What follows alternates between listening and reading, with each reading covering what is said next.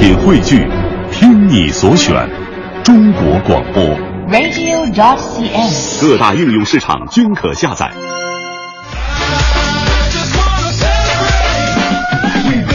好，现在是北京时间七点零三分，又过十秒，欢迎您继续锁定 FM 一零六点六，中央人民广播电台文艺之声，收听这时段为您送上的快乐早点到。各位好，我是大明。呃，节目开始，先来说说我们的很多女性同志啊，这个有的时候我们经常说，女人呢，她是什么？女人她是一个矛盾体，非常矛盾。比方说，如果女人在家里的话，她们往往蓬头垢面，把自己最难看的一面留给自己的老公，但是只要出门就会打扮的花枝招展，让路上那些陌生男子过足了眼瘾。你到底是爱老公还是爱陌生人？在单位里边，每个月老板只要花很少很少的工资，女人就会对老板言听计从、任劳任怨。但在家里边呢，就算老公把工资全都上交了，女人照样对老公百般挑剔。你怎么这样？你到底是爱老板还爱老公，对不对？所以我觉得，麦当劳的广告绝对涉嫌虚假宣传。男朋友带她出吃一顿什么十五块钱的超值午餐，就能非常幸福的死掉。这样的女人上哪找去？其实昨天晚上我研究这个事儿的时候呢，又明白了另外一个道理：何止女人是这样，咱们每个人不都是如此吗？何尝不是对自己的亲人太过苛刻，对陌生人反而太过宽容呢？经常把自己不好的一面展示给自己的家人。我们说爱家人，就从完美自己开始吧。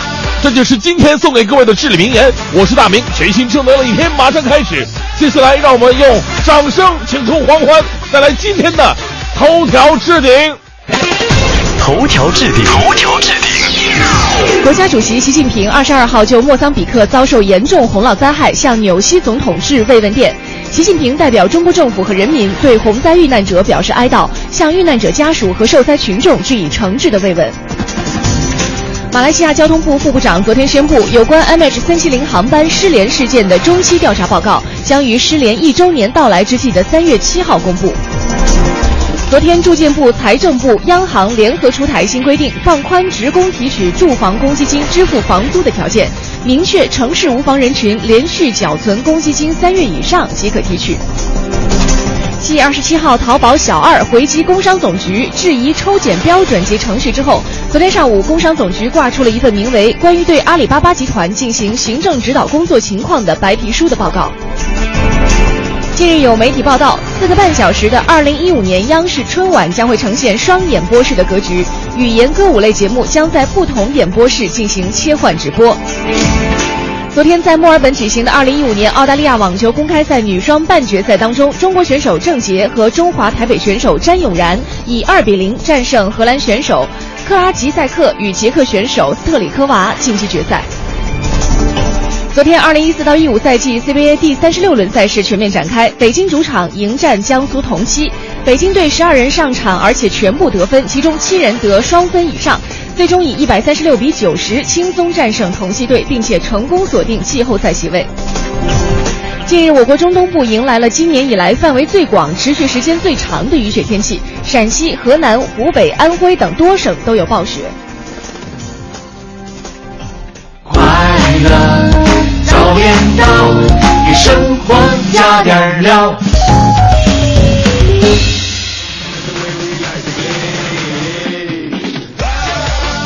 好，北京时间七点零八分，回到我们的快乐早点到，各位早上好，我是大明。早上好，我是黄欢。哎，今天这个一睁眼睛啊，就感觉世界都不太一样了啊！啊北京城终于是下了点雪啊！前两天北京下小雪的时候，还有朋友说：“你看北京下雪也就这点气候，嗨是吧？”刚说人家这点气候，今天早上气候稍微大了一点。当然，这个北京城这个太大了嘛，东南西北这个每个地方的雪况不太一样，啊所以可能在北边或者说在西边偏西一点的朋友就没那么强的感受。嗯不过在东边和南边的朋友觉得，哟，这雪已经站得住了啊。是呃，所以呢，在这里首先给各位，尤其是开车的朋友做一个小提醒吧，因为在路面上开车呢，没那么没有什么积雪，嗯所以说顶多你是防防点滑就可以了。如果是刚开车的朋友呢，因为车上肯定会有一些积雪嘛，嗯呃，变成白车了嘛，所以怎么怎么办呢？千万不要开这个呃这个动的那个雨刷器来刮雪。对对对对对哦。如果说这一晚上这雪冻的比较瓷实的话吧，你不仅刮不干净，而且还容易伤玻璃，你知道吧？哦所以呢，也也不用水出冰，这最傻的一种方式。那这这跟拿那个拿那个拿什么拿水就灭火就灭锅里的火，这是差不多一个道理嘛。它其实就是因为水一到了，它也会结冰的啊。最重要的就是说，还是开空调吧。嗯我们东北的话，人都知道要热车嘛，可能很多北京朋友没有热车的习惯，就在零下这个多少多少度的时候，你把发动机开起来，拿这个热空调吹一吹，把车整个暖和起来，然后再走，对对发动机又好嗯。呃，其实北方的雪相对于南方来说还好一些，因为南方的雪到了就隔了一晚上就冻住了嘛，在你车窗前冻住了，你你用手都没法弄下来。是啊但是北京的雪还行，就是今天早上我试了一你下，试了一下，我就直接用手把它扒拉开手。劲儿大，你跟谁说讲究？这都没办法呀。不是你稍微用衣服罩一下，听起来特别不 讲究是吧？对，咱们呢就把这个车里边空调研究好了，啊因为很多朋友可能就会哎空调对着自己吹，其实这空调还可以对着玻璃，然后对对对对对。融化玻璃上的积雪，嗯呃，所以还还是研究一下，倒是不至于，因为有的朋友说我还买了几那个雪铲，刮雪板，目前还不至于呃还还不还不至于啊，就把空调用明白就行了。对，有的人开车习惯特别好，你我不知道大家有没有留意哈？啊经常晚上去停车的时候，停在露天，啊你会发现有一些人会把那个雨刮器给它立起来。啊，为什么呢？这样的话，早上起来你去开车，你就不用那个，就比如说雨刮器一动的话，它就不会被冻住嘛。哦嗯，，这个还挺挺好的一个习惯。有的人就会用报纸啊，或者用什么稍微包一下。对总之让它和你的这个玻璃啊会有一个隔离。哎是大家养成这个好习惯，早上起来去开车上班，也不至于影响您的行程了。哎对，给各位的一点小小的建议啊。那今天我们在节目当中呢，也是因为你看，越是往二月十八、十九号这样过得去的时候，很多人那种过年的心情就越来越雀跃了。哎呀过年，尤其是对于男孩来说，可能有一件很重要的事情就是放鞭炮。哎，是你说啊春节跟其他的节日有什么不一样呢？其实一样的地方就是在于都放假，那不一样的地方，春节有着自己非常传统，也是中国目前保留最传统的这么一个节日氛围了。其中呢，就有一个是放鞭炮。对啊我记得小的时候特别猛，嗯小的时候放那个挂鞭，你知道吗？就很长很长的那个。十万响那种是吧？啊，对，十万响。但是我跟你说，我们从来不一下子咣咣咣放完了小的时候资源比较匮乏，把它拆了，一个一个放。一个一个放，而且你放在那儿光点不行，你那拿手里边一个手拿着，另外一手拿着香。男孩之间互相比是吗？啊，对，看谁扔的晚。看谁虎口炸得开吧，太吓人了。那时候真的特别危险啊，不过嗯小的时候就这就有意思嘛，对然后也特别喜欢谁有那时候叫满地红吧，嗯就是谁满地红放完以后。啊，我们在这里扒拉扒拉，看有没有没点着。太可怕了！但是现在你看，很多不管你是男孩女孩儿，比如四五岁啊、五六岁的小孩儿，都不会放鞭炮，因为现在城市对于这个放鞭炮它是有这个禁放令嘛，啊所以这个小孩就觉得，可能家长也会觉得不安全，小孩也不敢放了。哎呃，但是现在呢，我们今天在节目当中想和大家一起聊一个话题，嗯咱们北京城的这个空气污染呢，也是让很多人哎非常的心忧。是但是呢，放鞭炮过年、过大年又是很多人的一种习惯，对，一种你不放鞭炮过年吧，总觉得缺点什么。对，嗯我们今天想和各位聊一聊，说这个在北京这样城市污染呢达到一定状况的时候，嗯你过年还会选择用放鞭炮的方式来迎接新年吗？哎，所以说今天呢，您就可以把您放不放鞭炮，那个理由又是什么，对发送到快乐早点到一零六六的微信平台。是，当然这个事情呢，可能不是那么好计划的。哎是有的时候朋友拿了几挂爆竹，一起放一放吧，可能就啊放了。对呃，如果你没有计划也没有关系哈，我们可以说一说我们小时候曾经放鞭炮的一些有趣的经历，对是吧啊？啊，欢迎各位发送微信到快乐早点到一零六六的微信平台。嗯今天参与互动呢，我们为您准备的奖品，一个是要来成龙国际影城的电影票，还有一个是玫瑰之夜情人节专场演出的演出票，嗯以及由国美在线大客户给我们提供的每周一台四十寸液晶电视，欢迎您多多参与。哎，奖品非常给力，赶紧参与吧！发送到快乐早点到一零六六的微信平台就可以了。正在为您直播的是快乐早点到，继续为您带来今天的大明的新闻联播。最个性的新闻解读，最霸气的时事评论，语不惊人死不休，尽在大明的新闻联播。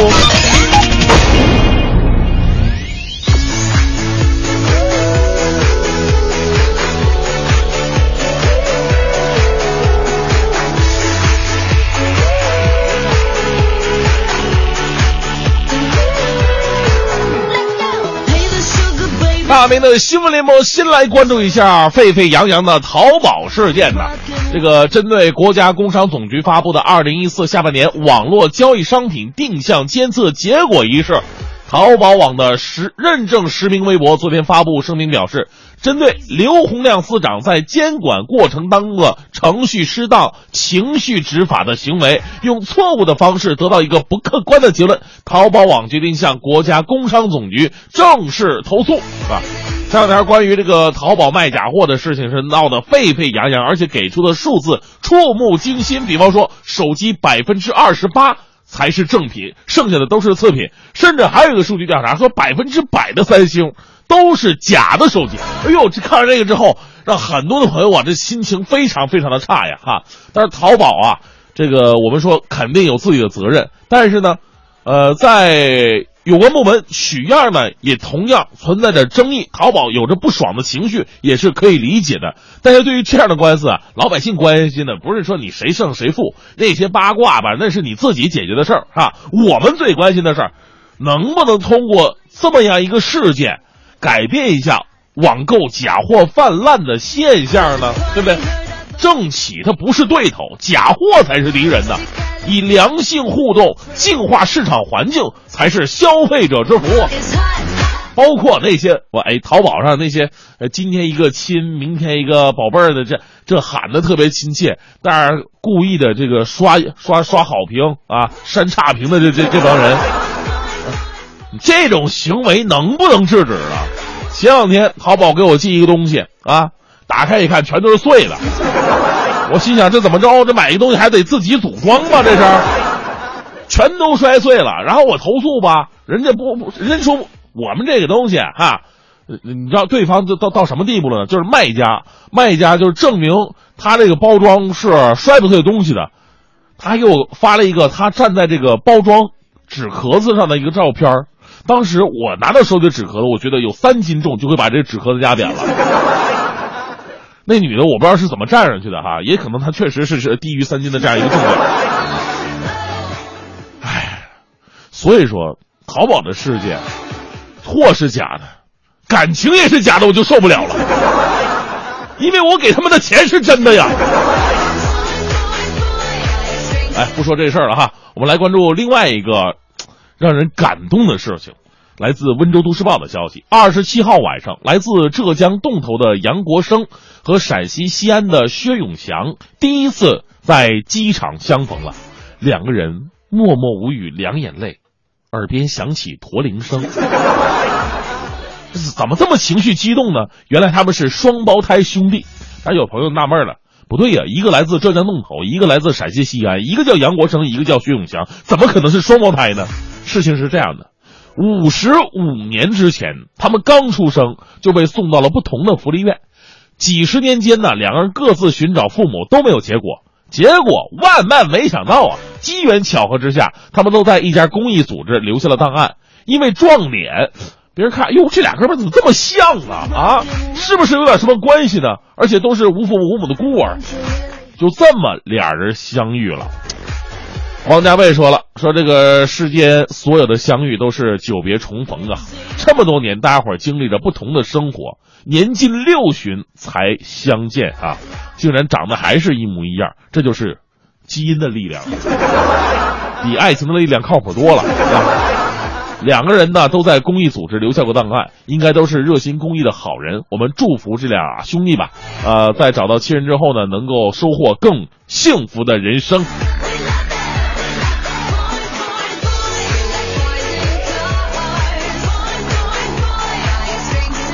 啊，相比于这个世间真情啊，你说有的人吧，就给人感觉就特别的幼稚。同样是啊，五四五十岁了，怎么就那么的幼稚呢？发生在重庆的一件事儿，重庆商报的消息，几天之前呢，沙坝区的大学城里边啊，有一对情侣在闹分手，女的执意离开，男的死不放手，啊，这也是现在很正常的一个现象。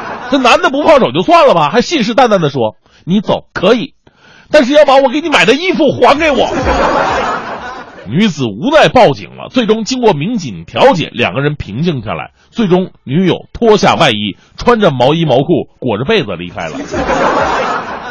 哎，我就想这男的也挺任性啊！警察都来了，这男的无理要求还是实现了。警察叔叔，你们太不给力了，是吧？哎呀。你们到底是劝和好的，还是去帮忙商量脱几件儿？对了，顺便说一句哈，虽然说事情发生在大学城，但是这男的今年四十六，女的今年五十三。说实话，这么一大把年纪，还跟熊孩子一样赌气闹分手，这简直给我我等单身人士带来新的希望。最后带来点正能量的消息吧，来自中国新网的报道。二十七号，在安徽芜湖某路段呢，一条电缆从雨中半落到地面啊，电缆呢一旦被这压断的话，这后果是不堪设想的。交警潘志俊冒雨用手举起沉重的电缆，让车辆通过。小潘和同事在雨中轮流托举两个多小时，直到工人赶来修理。通往啊过往车辆通过的时候，司机们都非常感动啊，不时鸣笛表示感谢呀。哎呀，您想想这一幕啊，而且是这么低的气温之下，还冒着雨，举着这么沉重的电缆，两个人轮流两个小时，就这实在是太感动了。我们为交警点赞吧。呃，司机的鸣笛声呢，也是雨中的一份温暖。但让我感到诧异的是，安徽堵车的情况比北京还要严重吗？为什么交警们举着电缆要两个小时呢？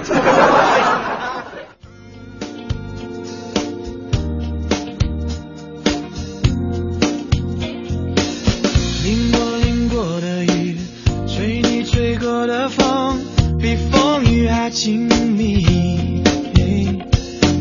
两个人的影子，在同一个天地，拥有一样的回忆。心想着你，眼看着你，就像贴近自己。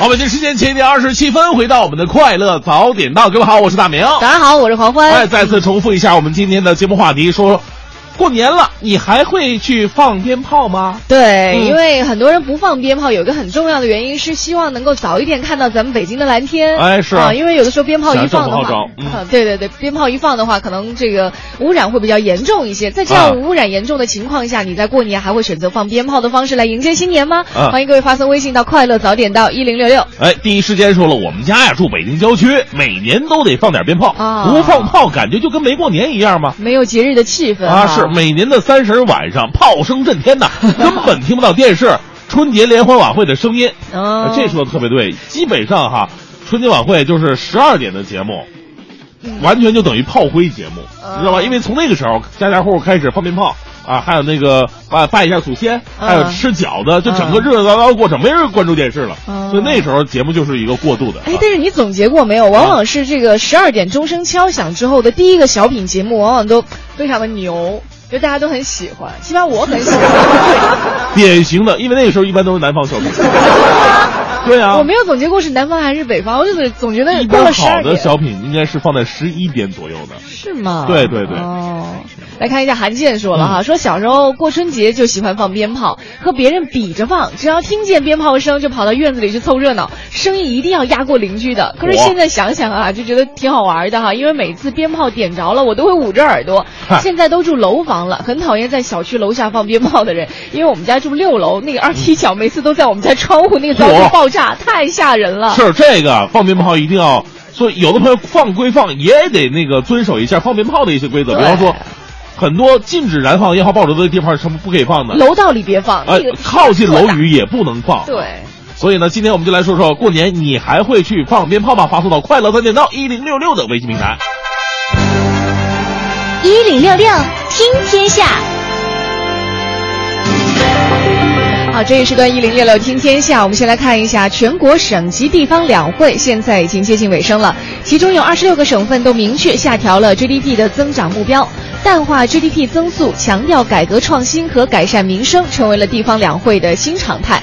其中，上海今年除了对 GDP 不设增长目标，还新增了自贸区的自制度创新、科技创新的内容，而且对于公共服务、民生保障都设有具体的数字指标。呃，北京从去年的百分之七点五左右下调到了百分之七左右，并提出二零一五年要精简两百项以上的审批事项。着力构建高精尖经济结构，实现全社会研发支出占地区生产总值比重百分之六左右。嗯，来关注一下和春晚有关的哈。央视一号演播大厅近十多年来都是春晚的御用演播室，每年歌舞、小品、相声等等都在这个地方连排和直播。但是，一直以来呢，央视一号演播大厅却被一些表演者戏称为“一号大坑”。因为虽然这个演播室够大，足够承载歌舞节目的视觉效果，但是对于像小品、相声演员来说，往往因为太过空旷，互动效果反而变得很差，让表演效果都有所折扣。甚至有很多人士啊，都曾经建议过语言类节目应该回到小剧场去演出。嗯，是，比方说我们现在印象当中一些陈佩斯、朱时茂的经典的小品，比如吃面条啊，啊，他很多就不不靠语言，是靠通过面部表情的。对，那可能在现场的观众来讲呢。看你的面部表情，基本上是一个很难的事儿。对，呃，而且那个时候大家伙儿聚在一起演小品呢，对于演员来说，那是一个很好的反馈嘛。那怎么解决这个问题呢？哎，有关记者就了解到了，羊年春晚呢将会在尊重艺术创作规律和表现规律的基础之上，拟设第二演播室。除了一号演播厅作为歌舞类啊这种大气的这个节目的表演场地之外呢，央视的第九演播室，也就是一千平米的这么一个演播室呢，将会作为语言类节目的专属表演直播场地。对，我们再来看一下，为了改进住房公积金提取制度，住建部、财政部、人民银行今天也联合发布了通知，将放宽提取住房公积金支付房租的门槛儿。嗯，呃，规定表示，只要是连续足额缴存公积金三个月。本人和配偶在缴存地没有自住房的缴存职工，就可以提取本人或者配偶的公积金。租住公共租赁住房可以凭租赁合同和房租证明足额提取。如果是租用商品房子，只需要提供你的无房证明，按照当地一定的租房水平，由地方来确定提取金额。再来看一下，昨天上午呢，工商总局官网上也是挂出了关于对阿里巴巴集团进行行政指导工作情况的白皮书，当中指出了阿里作为网络交易平台五个方面的十九个问题。白皮书当中说了，网络经营者呢要增强问题意识，正视存在问题，对存在的问题呢不推脱不掩饰，并且告诫阿里巴巴集团要守住底线，克服傲慢情绪。哎，针对最近备受关注的售假事件呢，白皮书里也有提及。啊，上面说淘宝网、阿里巴巴平台网店销售的商品或提供的服务存在大量侵犯他人注册商标专用权、商品质量不合格、没有合法进口来源证明、假烟、假酒、高仿手机、假名牌包、假证封建迷信与赌博用品、危害公共安全的物品、管制刀具、窃听器材大量存在着。再来看一下，根据日经中文网昨天的报道，日本经济新闻首次进行了一项亚洲十国年轻人的调查，汇总了各国年轻人的收入和经济情况等等。是在平均月收入方面，新加坡是最高的，大概达到了一万九千零八十五块的人民币，其次是韩国一万三千两百一十四块人民币和日本一万一千六百二十九，中国呢是十六万日元，大概是人民币这个八千四百八十二块啊。还在被调查的亚洲十国的第四位，最低的是越南，只有四万日元，合着人民币是两千一百一十四块。嗯，呃，北京时间的七点三十七分，这里是由工商银行北京分行独家冠名播出的《快乐早点到》。今天我们在节目当中呢，和大家说一个我觉得还挺有。挺挺有建设性意义的话题啊，啊因为在过年的时候，很多人都会选择用放鞭炮的方式来迎接年，而且作为一个民俗来说，这个传统习俗已经传承了很多年了。对，如果一时要改改呢，可能很多人心里都会觉得很别扭啊但之前什么啊？之前有人说了，说这个，哎呀，我们要保证环境卫生哈，我们就用这电子鞭炮吧。就很多人也试过了，嗯，总听到那个声儿，你心里就特别的酸溜溜的，很委屈的感觉。对对所以关于这个呃过年的时候，你放不放鞭炮，想听听听各位的一些意见哈。嗯如果你没有一些特别的计划的话，也可以跟我们来说一说你放鞭炮曾经放鞭炮的一些这个有趣的经历，嗯都可以和我们一起来聊。我们的微信平台是快乐早点到一零六六。今天参与互动的为您准备到的奖品，一个是要来成龙国际影城的电影票，一个是玫瑰之夜情人节专场演出的演出票，还有一个是每周一台由国美在线大客户给我们提供的四十寸液晶电视，都为您准备好了。欢迎各位能够多多参与我们的节目。好，接下来是等你消息的同时呢，我们来听今天的大明脱口秀。在山的那边，海的那边，有一个四大名，除了外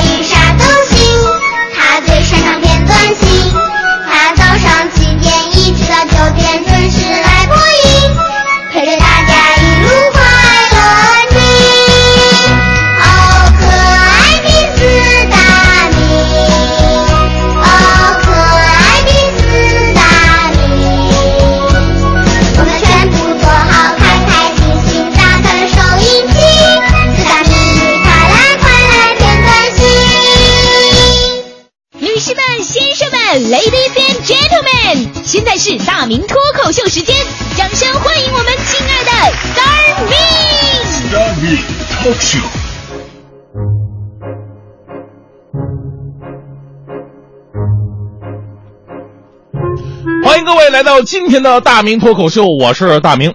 今天咱们脱口秀聊这话题呢，很多家长朋友会认为不太适合小朋友听，所以呢，小朋友啊一定要注意收听了 啊，因为我将说的是咱们中国对孩子们教育的一块短板。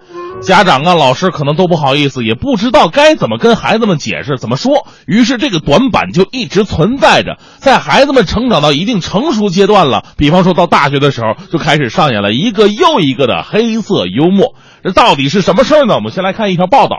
呃，据中青报报道，国家人口计生委科学技术研究所在二零一三年发布的一组数据显示，我国每年人工流产多达一千三百万人次，居世界第一位。一千三百万这个数字真的是触目惊心。昨天这个报道出来之后啊，让很多的人大跌眼镜。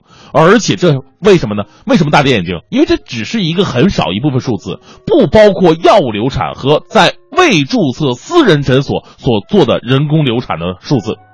在我国每年人工流产总数当中啊，二十五岁以下的女性约占一半以上，大学生已经成为了其中的主力军。是什么让这些大学女生前赴后继？有人说是大学男生，啊，这一点我不否认。但是有的时候呢，也不只是男生的错呀，最重要的是呼唤一份保护意识。所以呢，想要解释这么一个敏感的话题，我们还是先来说说大学生们的爱情吧。我们说大学生的爱情呢，是属于火山爆发式的。你想啊，一个正常的十八岁的男孩，十年寒窗苦读，终于考上大学了，脱离父母管教，而且还是情窦初开的年纪。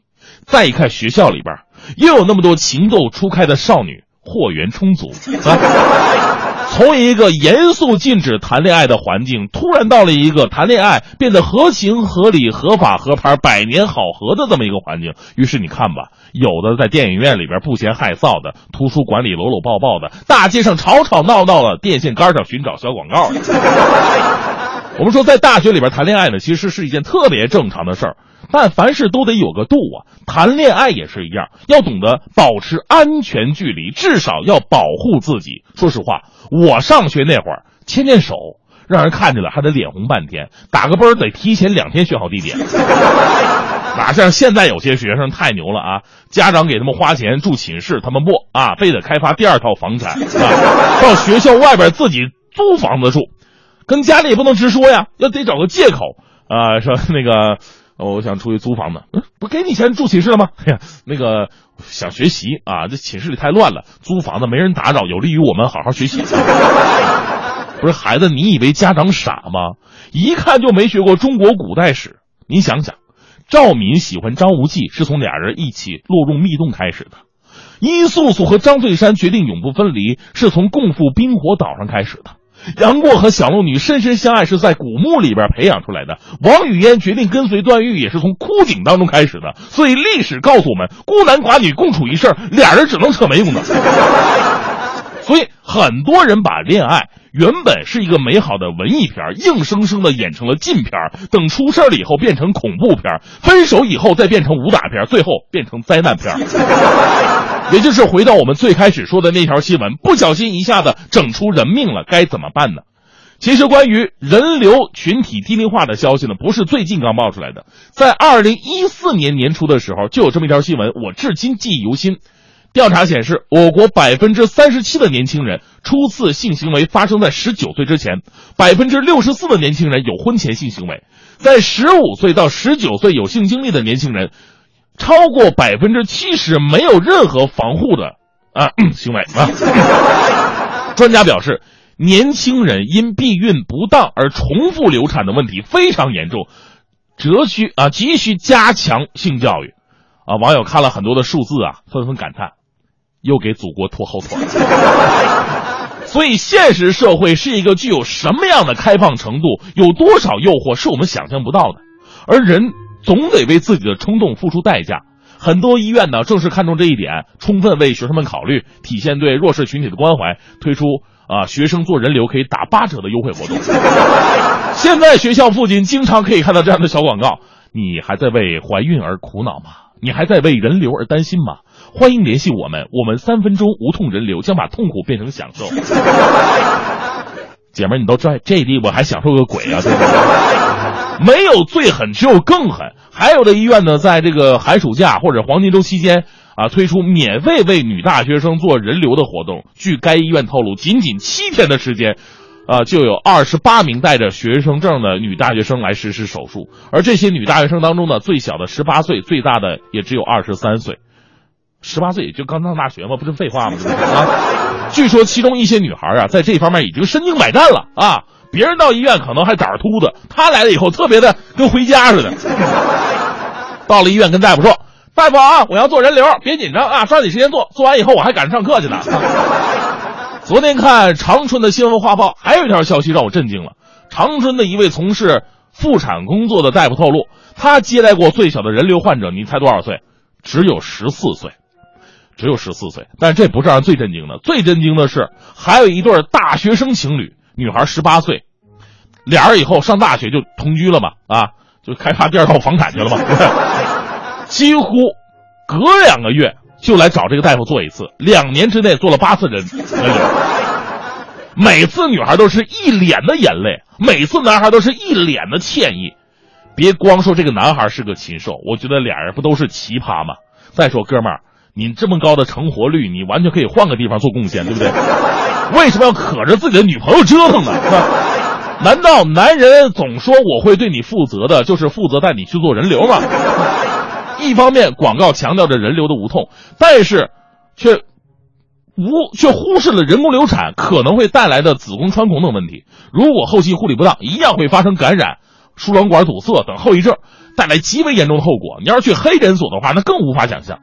另外一方面，我们根本很少做关于避孕知识的普及和重要性的宣传，好像提到这个就像是鼓励青少年性行为一样，但其实这是最实际、最有用，也是最后的一道防线。在我国青少年人群，性观念的开放和安全意识的匮乏，已经成为了一种日益突出的矛盾。我们的教育工作者由于传统教育模式以及中国人呢，咱们固有的那种文化思维，导致这样的事情呢，很难有个系统的阐述。都是家长跟做贼似的啊，偷偷的把你拉到旁边，告诉你只言片语，只有单纯的禁止，而从不解释为什么。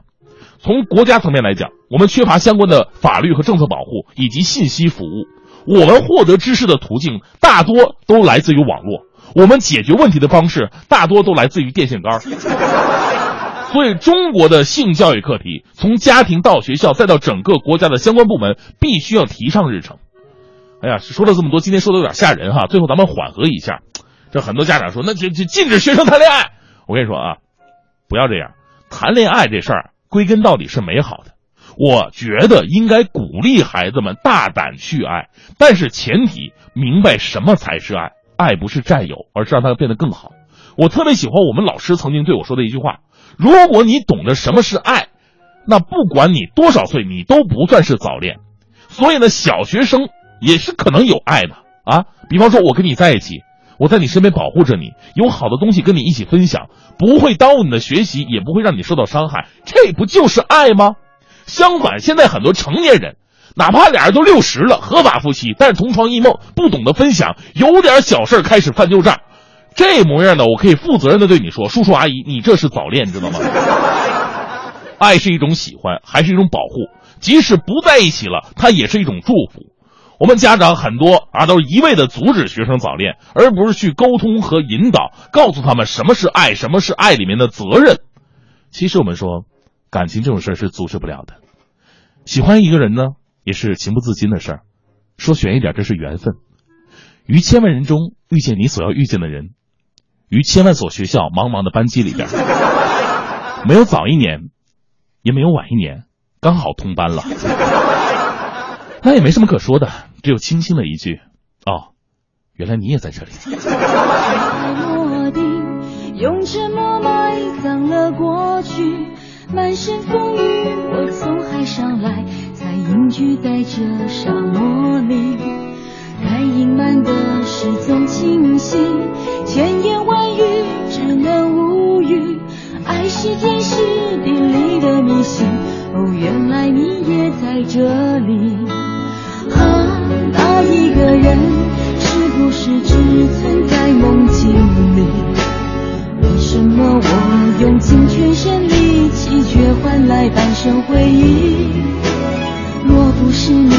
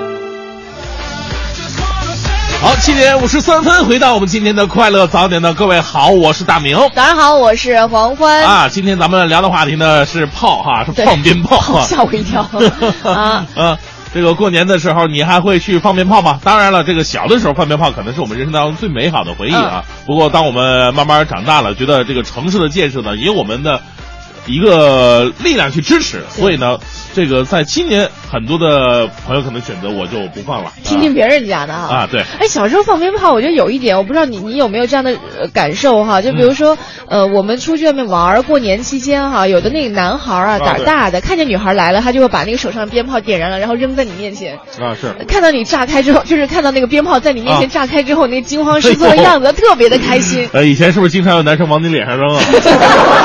还会有了今天这个是效果。你吗？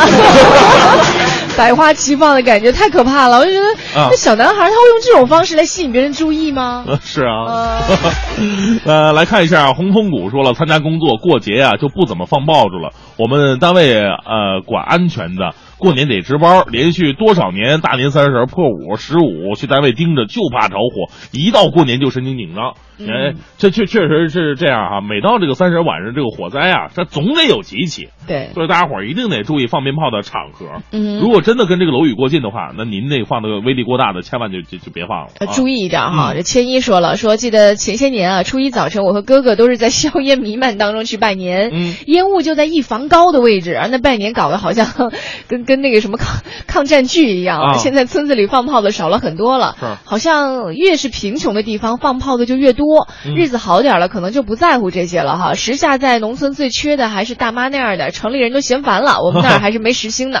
是啊，呃，还有说这个，这是呃 Cassie 也说了，我家已经有三四年过年没有放鞭炮了。老毛说现在空气不好，放鞭炮污染空气，感觉最近两年的三十放鞭炮的人也少很多，说明大家的环保意识都在提高，想想自己能为环保做出一点贡献，心里还是美美的呀。哎，这个是一个一个一个呃观念哈，啊还有很多人，尤其是喜欢放鞭炮的人，他觉得说，哎呀，你说这个空气污染，那古时候人人都放，怎么都没有环境污染的问题呢？这放鞭炮怎么会成为环境污染的主力军呢？哈，啊当然这个可能也不是个主力军，只是成为一个影响的因素。啊，对，现在影响这个环境的因素实在是太多了，工厂排放啊，还有这个汽车尾气啊，对等等等等，哪怕人多了，人呼出的二氧化碳对这个空气都是一个那个污染嘛，嗯哼那没办法的事情哈。嗯。来看一下这苏个，宁说了，他他说我觉得过年放鞭炮才有一些年味儿，嗯啊，因为很多过年的传统习俗啊，现在都被摒弃了，年轻人按照他们的方式主导着过年的聚会形式，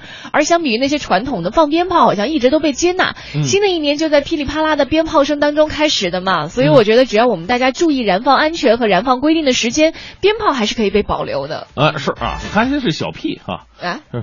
这名字挺好听哈，感觉放鞭炮永远都是小时候美好回忆。那时候爷爷奶奶在家，还那还是住平房呢。一到十二点，我跟我哥姐姐跑出房门，到大院里边放爆竹、放烟花。直到北京有了禁放令，爷爷奶奶家就开始搬进楼房了啊，不放炮，也有很多的娱乐项目啊。呃，这个先是每每个。就是没上挂什么电啊电子爆竹啊嗯电子爆竹，一到十二点就开电子爆竹。后来呢，又全家人一起打欢乐球，欢乐球就是巴掌点儿大的那种气球，一家人呢从五六点钟开始打气球，边看电视边包饺子边打气球，呃，可以把地上堆得满满一屋子，呃。一到点儿，连爷爷奶奶也得拄着拐去踩爆或者这个戳爆气球，很热闹啊。就用他们的方式来，也有那种鞭炮的那种噼里啪啦的声音，是吧？以后那这根本就不用那么麻烦，我觉得以后咱们广播承担起这个业务啊。每到年三十晚上，啊，就都过十二点的时候，咱们广播里边就放爆竹，只要大家打开收音机就行了。吧是放个二十分钟什么的，对吧？不是，我觉得可以从年初一放到年初七，火主持人的任务。哎呀，可以可以顺便休息一下啊。对，这是很多人选择过年的方式啊。在这个今年二零一五年的春节马上就要到的时候，你会选择用放鞭炮的方式来迎接新年吗？欢迎你发送微信到“快乐早点到一零六六”。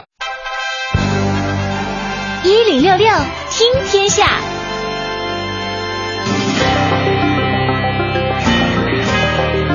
好了，关注一下这一时段一零六六听天下。呃，根据北京市公安局出入境管理局的统计呢，目前北京市已经进入到办理出入境证件的高峰期了。警方提示，计划春节出行的市民呢，请尽量提前办理出入境证件，办理预约，尽量的避开周六。出入境证件办理正常情况下，网上预约是八个工作日，大厅办理呢是十个工作日。所以，如果您想要赶着二月十八号春节出行，那么二月七号之前就必须要提交办理申请了。嗯，除了提前准备之外啊，小选出入境接待大厅也是一种方法。大家呢可以尽量的避开东城、西城、朝阳、海淀等受理量较大的城区接待大厅申办，选择你像房山呐、大兴、平谷、怀柔、密云等受理量相对较少、交通快捷便利、停车方便的接待大厅，呃，递交申请。申办出入境证件呢，不受户籍所在地的限制。嗯，再来看一下，今年的年底，北京将会再开十四号线中段和昌平线二期两条新地铁线。根据线路的方案，十四号线中段呢将在金台路继续向南到工业大学，再经西过北京南站，终点是右安门外站。嗯，十四号线呢将会开通十二座车站，分别是大望路站、九龙山站、平乐园站、北工大站、十里河站、方庄站、胡黄峪站，还有安乐林站、永定门外站、陶然桥站、北京南站，呃，以及这个右安门外站。此前规划的南八里庄站呢已经被取消了。按照规划，十四号线中段将已经通车的西段及东段路线呢，会形成一条完整的 L 型的线路。嗯，再来看一下最近的东城区一大厦内报告麻疹。爆发疫情的消息引发了市民的关注。昨天市疾控中心召开了紧急发布会，表示疫情已经被控制。呃，四千三百七十一人应急接种了疫苗。对于本月麻疹病例同比增长了百分之二百三十点二的情况，市卫计委表示，从趋势上看呢，北京市已经进入到每四五年出现的自然流行高峰。哎，是很多朋友就问了，这麻疹到底是一个什么症状呢？这个市卫计委有关负责人表示，麻疹是由麻疹病毒引起的急性呼吸道传染病，传染性比较强，在人员拥挤、空气不流通的场所更容易实现传播。麻疹病人呢是唯一的传染源。麻疹病毒呢存在于患者的口鼻咽气管、支气管分泌物和眼结膜分泌物当中，通过空气飞沫，比方说咳嗽啊、打喷嚏、说话都可以传播。那病人呢从发病前两天到皮疹出现后五天都具有传染性。如果病人并发肺炎等合并症的话，隔离期需要延长到出现皮疹后的十四天。嗯，在去年钱柜首体店优和宫店关门之后，钱柜朝外店也没有能够免除厄运。在二月一号合同到期之后，将会停止营业。从十年前的北京 KTV 龙头品牌到现在的没落，钱柜门店相继关门，也是引起了很多人的惋惜。八零后的张女士说了，说钱柜朝外店的关门让她觉得很吃惊，也有些不舍。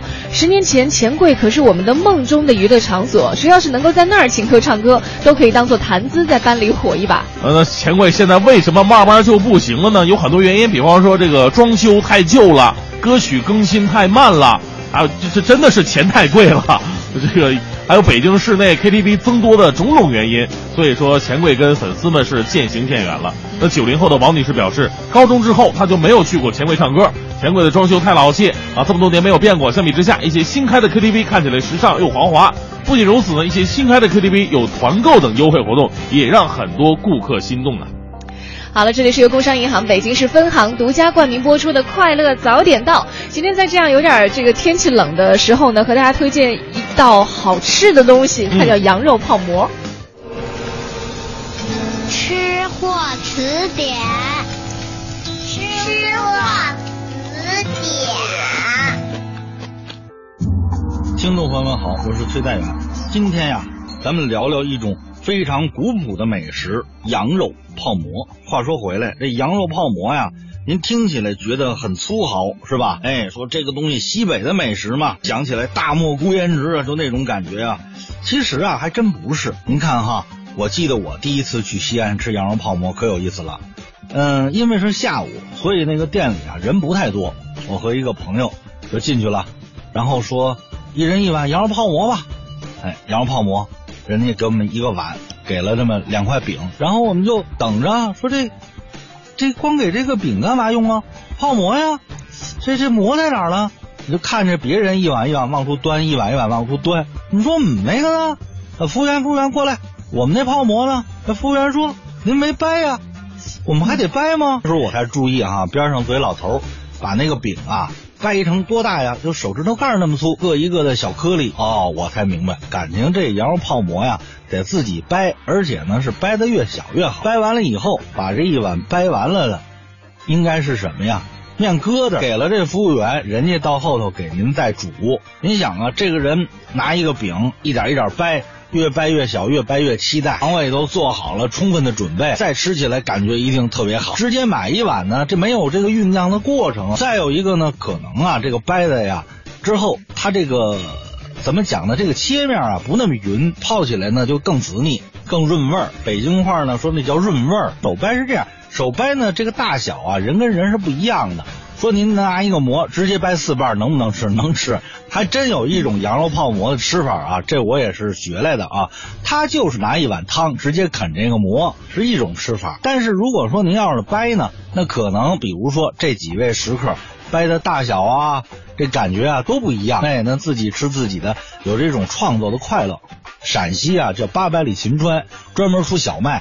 而且小麦的质量好，可能是因为这个原因，所以陕西的羊肉泡馍呀更有名。您看，像对我们北京来说哈，一说羊肉泡馍，想到的首先是陕西。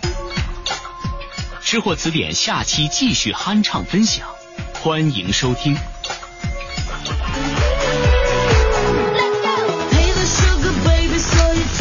好，现在是北京时间八点十一分，回到我们的快乐早点到，继续大明的新闻联播啊！还记得之前我们曾经报道过，这个有一个小老虎被呃关这个饲养员给虐待了吗？这个来自中国新闻网的消息，前一阵子南昌市动物园的饲养员虐待了新生的小华南虎，那这位饲养员呢随意抓起幼虎的前肢左右的甩动，并让另一位男子呢随意的把玩这个小幼虎。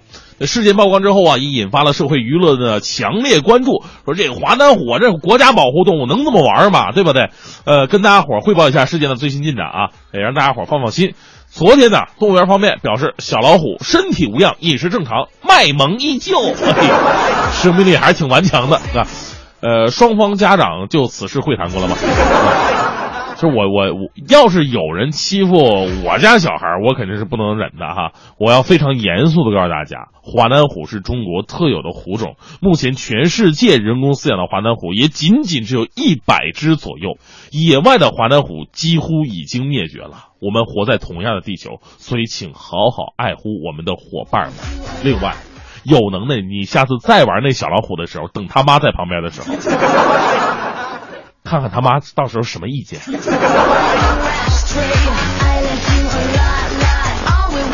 接下来我们认识两位敢想敢做的青年女汉子。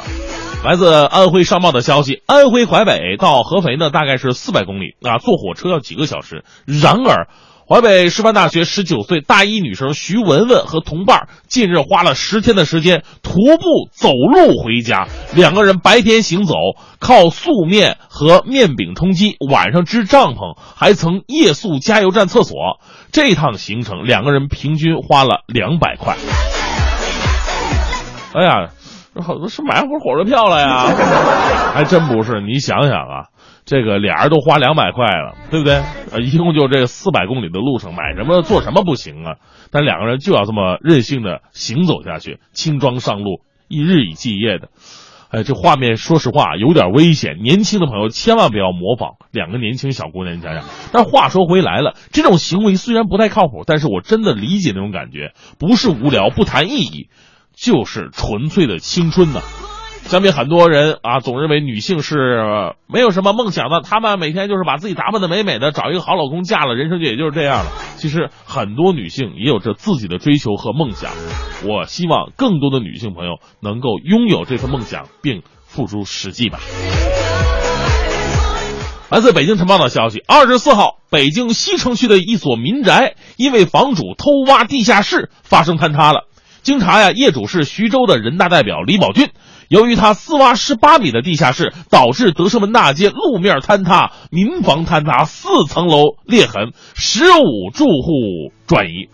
对此呢，有关部门回应称，去年我们就罚过他了，也责令改正了。而居民们则反映，哎，我们继续举报很多次了，都没有什么实质性的进展呢。我们就想，这高大上的人大代表怎么还兼职地下工作者，偷挖地下室？就是给居民安全挖坑，也是给自己的前程挖坑啊，对不对？你是买一房子，你没法往上盖了，你往下边挖，有能你怎么不挖十八层呢？有权有钱也不能这么任性，也是会被依法严惩的。另外，我想知道这种素质的人大代表，他是代表了谁，又是被谁选上来的呢？同样不能忽视的一个问题，挖这么深的坑肯定不是一天两天的事儿，为什么迟迟没有被叫停？居民多次举报，为什么没有反应？公共安全的地基怎么可以这么随便被掏空呢？我发现呢，就有很多事儿，哈哈，有的事儿呢，该快的时候一丁点都不快，那该慢一点的时候呢，快的要死。反正这两句话，大家伙自己对号入座吧啊。最后带来的正能量啊，是发生在医院产房的感人的一幕。二十五号的凌晨，在温岭市第一医院，有八位产妇自然分娩宝宝，三位产妇做呃剖宫产，一位失血严重的产妇呢要抢救，忙碌的八个小时，大出血的产妇终于呃终于是顺利抢救过来了，宝宝们们都顺利的分娩出来，而一位助产护士却累得晕倒在产妇的身旁。对于此事啊，医院的主任介绍说，尽管呃这个产科总的人员呢已经相对配足了，但真正能值班的医生还是不够。而产妇入院的时间它不规律啊，对不对？他不总不可能你上班他就得来，下班他不来啊。这护士休息的时间随之也变得相当不确定。我们希望这位累倒的护士早日康复，也希望医院能够补充点人手，别让白衣天使们这么为难吧。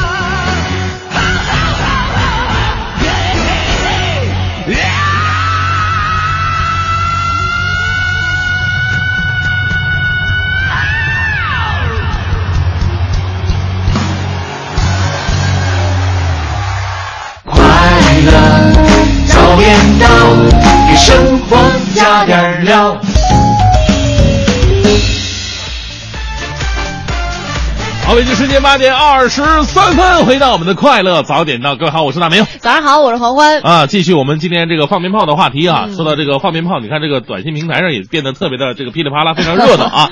来看一下这个小和尚，我觉得说的特别的好哈、嗯关注了另外一个群体，说每年三十儿晚上，消防官兵都吃不上一顿安稳饺子，除了炊事班的总在食堂啊煮来煮去，火警铃跟捞饺子的时间都是一样的。虽然我回忆起来很美好很充实，但我希望大家伙儿都能够安全的燃放鞭炮，过一个祥和的春节啊。对，也不敢呃不给我们的消防兵官员哟官兵们添麻烦这小和尚以前应该是一个消防队的消防官兵哈。对消防员，嗯。在这里向我们这个群体致敬吧。我觉得消防员很辛苦，在我小的时候，我一直以为消防员就只是扑火用，就扑火它会出现，但是后来飞蛾，但是我是灭火啊灭火是吧？哦对对。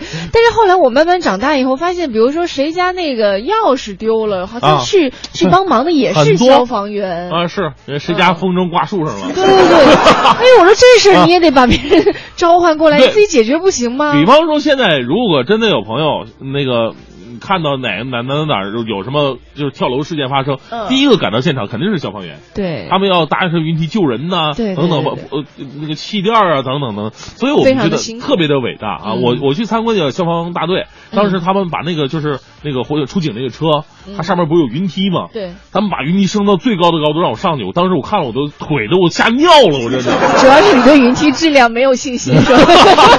我是对我的体重没有信心。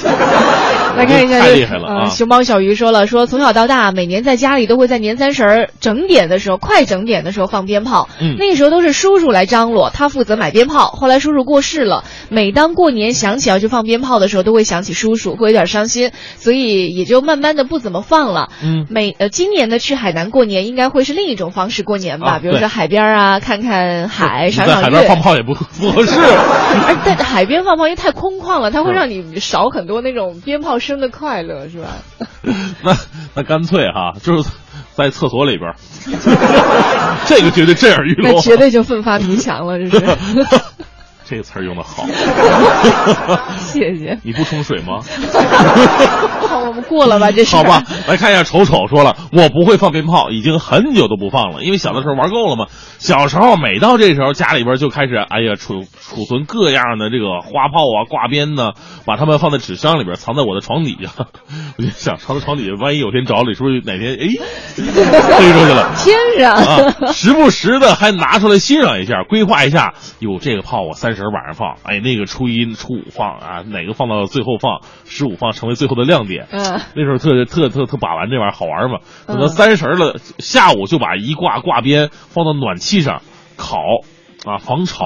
哎，危险吧这个？呃，那时候都这么做啊。哦晚上七点楼道里边几家人出来，你一个我一个放花炮，互相欣赏，是我小时候最美的回忆呀、哎，这鞭炮不会过期吗？就放那么久，呃它，不是有保质期？没有啊，那火药是不会过期的吧？哦。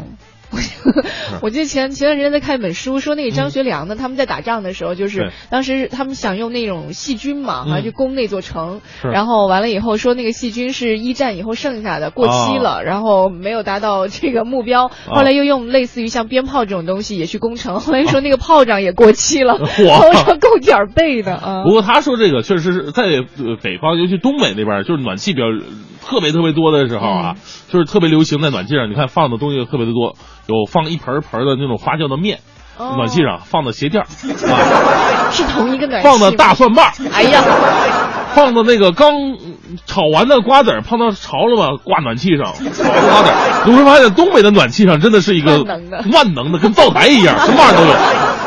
太可怕了！我知道有的人会把水放在暖气上啊就是这样的话，就是你又不是喝烫的水，但是又不至于太凉，常温的水会一直保持着。嗯，啊，来看一下微信平台上还有朋友说的，说这个，哎呀，J.K. 说的有点血腥哈，做好准备了。他说以前的二踢脚可以手里拿着放，不炸手。啊，哎呀，现在如果你再拿着放，估计就是作死了，太危险了。对，嗯，呃，千万别拿手放鞭炮。以前呢，咱们那个鞭炮质量还稍微好一点，现在这鞭炮的质量真的没法说。越来越好吗？没有没有，以前我跟你说，以前二踢脚啊，也就是我两根手指这么粗吧，嗯，现在二踢脚跟我胳膊粗度都有，你手都拿不住了。而且那个东西以前那皮儿是很容易撕下来的，然后它穿上去之后吧，你手里那皮儿呢就你不会粘在手里边。哦现在那个你要握住了以后，被甩，你可能就跟着是炮一起上去了。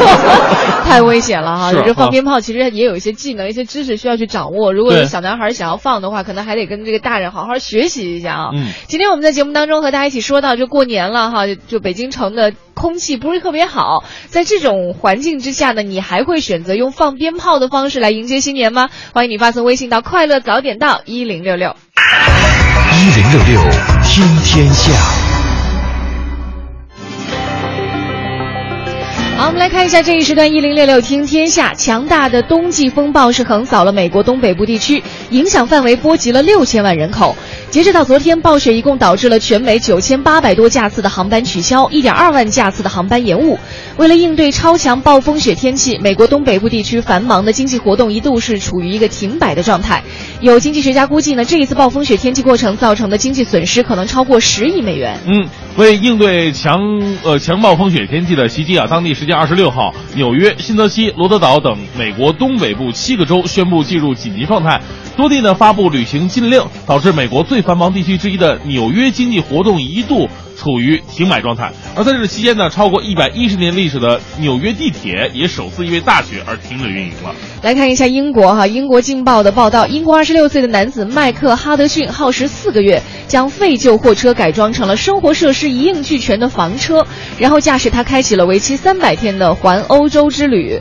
在旅途当中，他去了很多的城市，也到过原始丛林和荒地。他从英国出发去了法国、西班牙、葡萄牙，接着一路向东，经过德国、奥地利、斯洛文尼亚和匈牙利和罗马尼亚、保加利亚，最后到达希腊。啊，和每个人的生活啊选择都是不一样的。嗯他在旅途当中不乏十分难忘的经历。在罗马尼亚啊，他参加了太阳音乐节，还在原始森林发现了一头大棕熊。现在麦克已经是达到到达希腊了，但他仍然没有返回英国的想法。他说：“随时开车上路，随时停下生活，这才是我向往的生活方式。我觉得在去年还是前年的时候，说咱们中国有一对夫妻哈、他们是把一辆小中巴车改成了房车，嗯啊，希望也可以去到各个不同的地方去游历一下。但是中途呢，被这个城管拦下来了，就再也没有执行他们接下来的梦想了。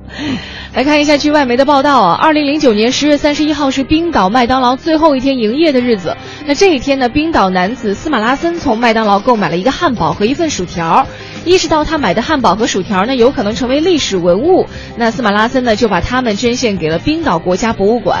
随后的三年内，博物馆把它们放在塑料袋里面展出。后来，因为不少参观者觉得博物馆里啊不适合展览汉堡，所以冰岛博物馆在二零一二年把汉堡和薯条又归还给了司马拉森。哎呀，这马拉森估计拿着三年前的这份薯条，心里很不是个滋味儿。不要的话，你们不早跟我说，当时我就吃了哈。当然了，重新拿回汉堡与薯条之后啊，这个斯马拉森又斯马拉森又把它放在酒吧当中啊展览。对于冰岛没有麦当劳这一事实呢，他显得相当豁达。他说：“冰岛没有麦当劳，但有麦当劳的汉堡，而且这个汉堡也许是全球最老的 麦当劳汉堡了。所以我认为我们也没什么好抱怨的。如今六年过去了，当年的汉堡与薯条毫无腐败的迹象，跟刚出炉一样。哎，这个会有些害怕。如果一个食物放了好几是啊年，是吧？总会觉得是不是有什么防腐的东西？这防腐剂也太好了吧？这个但可能也是它保护的好吧？它怎么可能不腐不可败呢？能 保护的再好，也不可能不不腐败啊！哦，你们全都不长毛，你说说？对啊，他他再怎么隔绝空气也不太可能啊。是。但是这个事情有的时候有的事儿吧，你你太认真了，太追究了就不好玩了。我们把它当做一个一个事件去哎去看一看，说一说也就过了哈。再来看一下外媒报道，英国有一个家族啊，五代经历了一百四十九年，到现在都没有女孩诞生，只有男孩问世。这个家族三十六岁的安德鲁和妻子丽莎初相识的时候，安德鲁的妈妈就向丽莎开玩笑说啊，你肯定生不了女孩。但是果然呢是一语成谶了，两人婚后生下了男婴麦斯。麦斯的爷爷说了，仍然希望家中能够添一名女孩。研究家族史的专家莫里斯表示，这是他三十年以来首次遇上呃洛夫特豪斯家族这种五代全生男的情况，实在是太罕见了。啊，今天我们有工商银行北京市分行独家冠名播出的《快乐早点到》，和你一起来说一说我们过年的时候，呃，有很多种庆祝方式啊。啊，你会不会放鞭炮？对，你会不会用放鞭炮的方式来庆祝新年呢？欢迎你发送微信到“快乐早点到一零六六”。那今天参与互动的话，为您准备到的奖品，一个是要来成龙国际影城的电影票，另外一个是玫瑰之夜情人节专场演出的演出票，以及每周由国美在线大客户给我们提供的四十寸液晶电视。做你感情上的依赖，我没有任何的疑问，这是爱。我猜，你早就想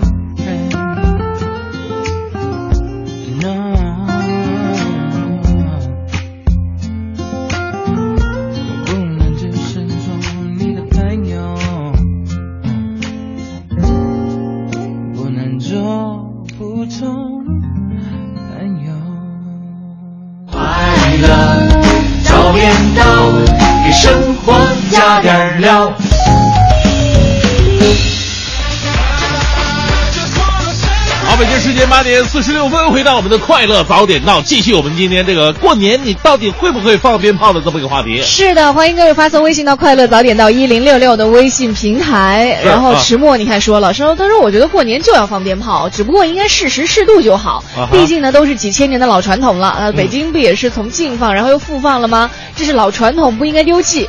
哎其实也没有说复放吧，只不过可能它这个呃规定了你在哪儿买爆竹，第一个对爆竹的质量有有限定了，对吧？有是要求了。第二个对爆爆竹的这个数量也有了一些限定。啊，是最主要是区域的一个问题。如果说这个我们因为北京的人口密集度太大了嘛，这楼宇之间距离如果太近的话，在这种地方放燃放烟花爆竹非常危险非常危险。尤其是对那些住高层的，最开始我们觉得住高层一点问题都没有，后来发现这鞭炮的威力起码二三十层都能上得去。是，到时候就会发现，哎，我们住的越高越危险。正好在我们楼层那地方就炸了，是吧？嗯，来看一下微信平台上哈，这个还有朋友说到了，说这个 Cassie 说了，我们家已经三四年过年没有放鞭炮了。老妈说现在空气不好，放鞭炮污染空气。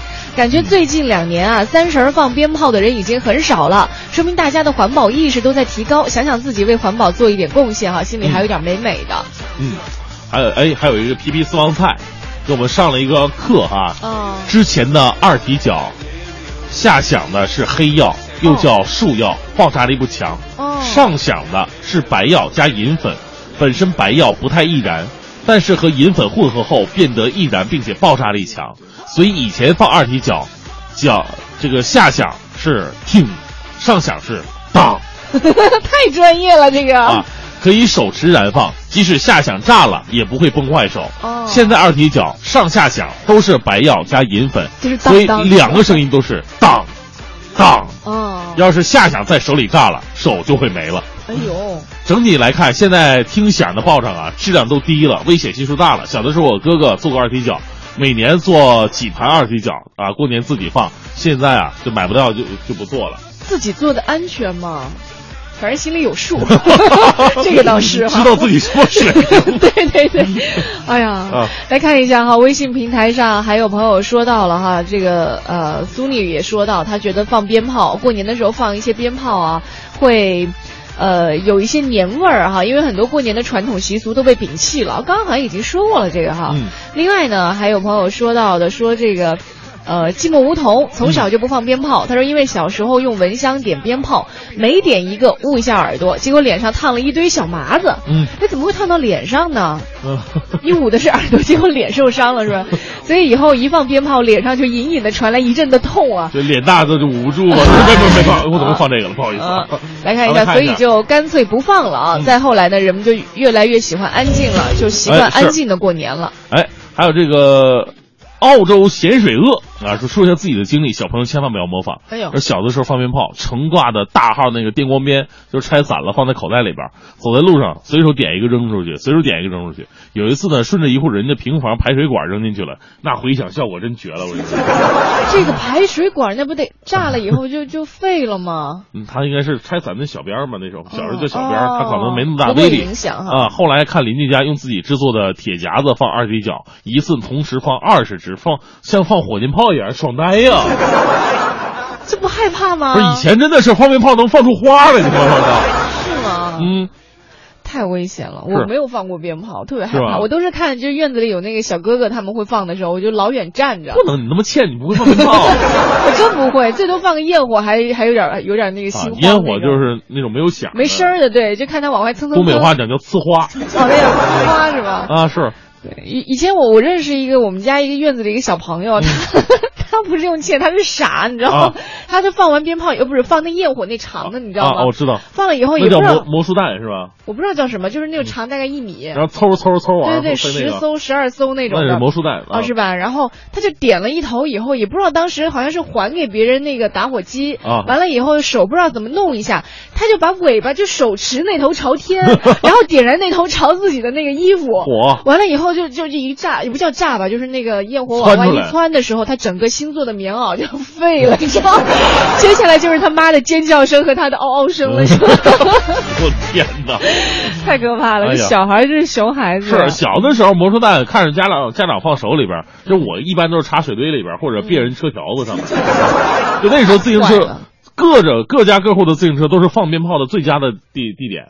啊，最佳的场所多危险啊！是因为自行车车条啊，包括这个后座那个地方都能卡住一些魔术弹的、哦、闪光雷啊，或者二踢脚都可以在上面放着的。天哪！对，这这这这是男孩，就是让人觉得不省心哈、来看一下这个微信平台上，这个小妍也说了，他说我已经好几年没有买过爆竹了，一般我都是看别人放过过瘾就够了。啊现在好像越来越多的人都有这样的想法了。是他觉得别人放了鞭炮，然后你也听到这个声儿了，就像自己过了年放了鞭炮一样。鞭炮也贵啊，你花那么多钱就是买一个燃放权而已。那还想怎样？所有的人都可以一起看，听见声儿了对，嗯你就站在旁边，你站近一点，你就觉得，哎，这鞭炮是我自己买的，有这种心理就可以了。心大最重要。嗯然后刚刚主持人申阳也给我们发消息了，说：“哎呦，我这正正给这个新郎接亲呢，我这正啊放着鞭炮呢。是。而且结婚的时候鞭炮好像是不可少的哈，好像也没人说用个电子鞭炮，总觉啊，得中国人讲究这个嘛，这个放鞭炮，这个辟辟邪啊，啊。而且红色的落一地红，漂亮，热闹对嗯对对，呃，不知道咱们未来就是当我们的空气治理达到一定程度的话，这个鞭炮会不会重新回到我们的身边哈？嗯呃，作为中国的一种传统的民俗，无论是婚丧嫁娶还是这个过春节，这个鞭炮啊，总是我们节日的一种氛围。对，不管你喜欢也好，是或者说你特别的反感也好，它都是习俗的一部分。对，哪怕你说我们就是开个大型的盛典，我们也得放点烟花什么的，有这个节日气氛对。当有一天我们说过春节，一点爆竹声听不见了，烟花看不到了，特别失落呃，真的是有一种失落的感觉。对，虽然今天我们在节目当中和大家一起说到了，说你到底嗯会不会选择放鞭炮呢？其实我更希望的是，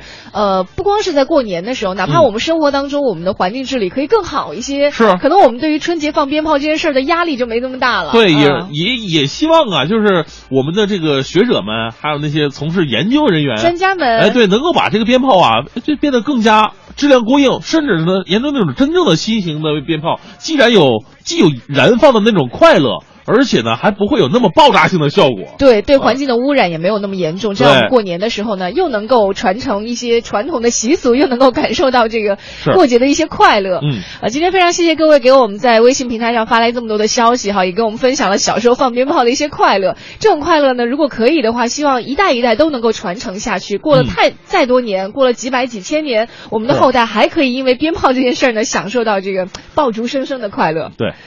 好了我们今天节目到这里告一段落了待会九点之后是宝木和小曾给大家带来的综艺对对碰更多精彩内容欢迎你关注央广网三 w 点 cnr 点 cn 我是黄欢。我是大明明天早上七点钟我们再见哦拜拜。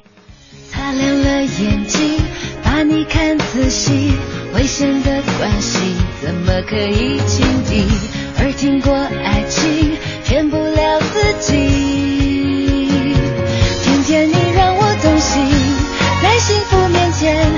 争到底，任谁都不想举起白旗，输掉了勇气，怎么说？